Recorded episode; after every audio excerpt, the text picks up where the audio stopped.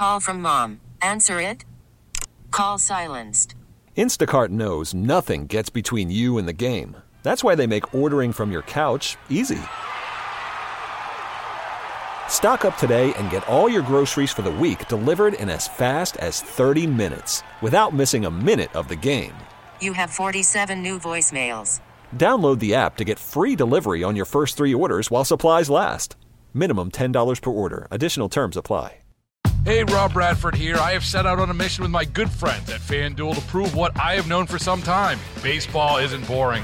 Now I have a daily podcast to prove it with some of the most notable people in the baseball world, screaming baseball isn't boring from the mountaintops or at least agreeing to come on our show. Players, managers, GMs, and yes, even the commissioner of baseball, Rob Manfred. It has been a constant wave of baseball's most powerful voices. So join the revolution, subscribe, and soak in Baseball Isn't Boring. Listen on your Audacy app or wherever you get your podcast. You'll be glad you did. San Francisco police have been making a determined effort to address the retail crime that's plagued the city, and the most recent data on the arrests from the Thanksgiving week suggests their efforts might be paying off, with larceny cases down about 75% from last year. For more, we're joined live on the KCBS Ring Central Newsline by KCBS insider Phil Matier. And Phil, what are the cops doing that's working? Well, it's not just the cops, and uh, I'm not sure exactly how well it's working, but it's good news as far as we go. I mean, we've uh, had robberies go down from 401 in uh, 2022 to uh, only 100 reported thefts. Um, we had uh, larceny drop from 747 down to 206. So those are good moves, and it's over the uh, Thanksgiving uh, holiday weekend. But take a look at that weekend. You know, we had the cops out in force. We had ambassadors out there. The downtown is just crawling with police presence, and that's a good thing. If you're interested in retail theft, they've had some really good operations out there, blitz operations where they put a number of police officers, let's like at the Target store at Mission Street, because a lot of times shoplifting and this kind of retail theft involves three to four people. So while one's being chased one way, three others are getting away the other way.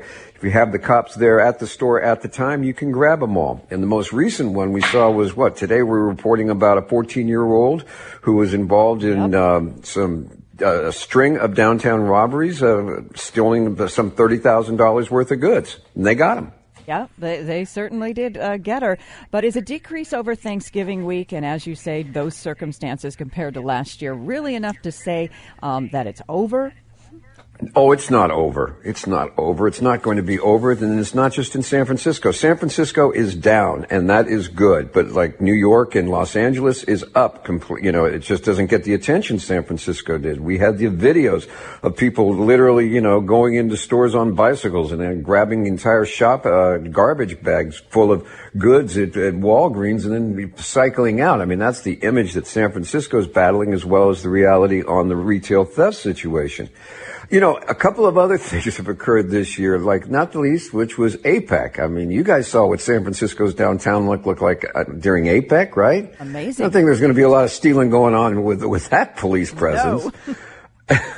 And uh, also, you know, the, the, stores have changed. I mean, uh, first of all, we've got 40 few less downtown stores than we had a couple of years back, in part because of retail theft, in part because of people working at home and less tourist traffic. So there's fewer places to steal from. And those places that you do go into, compared to a couple of years ago, I mean, now everything's behind, you know, a locked key, right? You, you want to get something, there's plastic in front of it with a door, and you got to get the clerk to come over. So we've made a lot of changes changes on a lot of fronts. It's good news for San Francisco. I, it's, but the tough thing for San Francisco is good news is hard to get out. You don't have a video go viral of somebody not stealing. Indeed. All right, Phil, thank you very much. That's KCBS insider Phil Matier. He'll be back this afternoon at 550.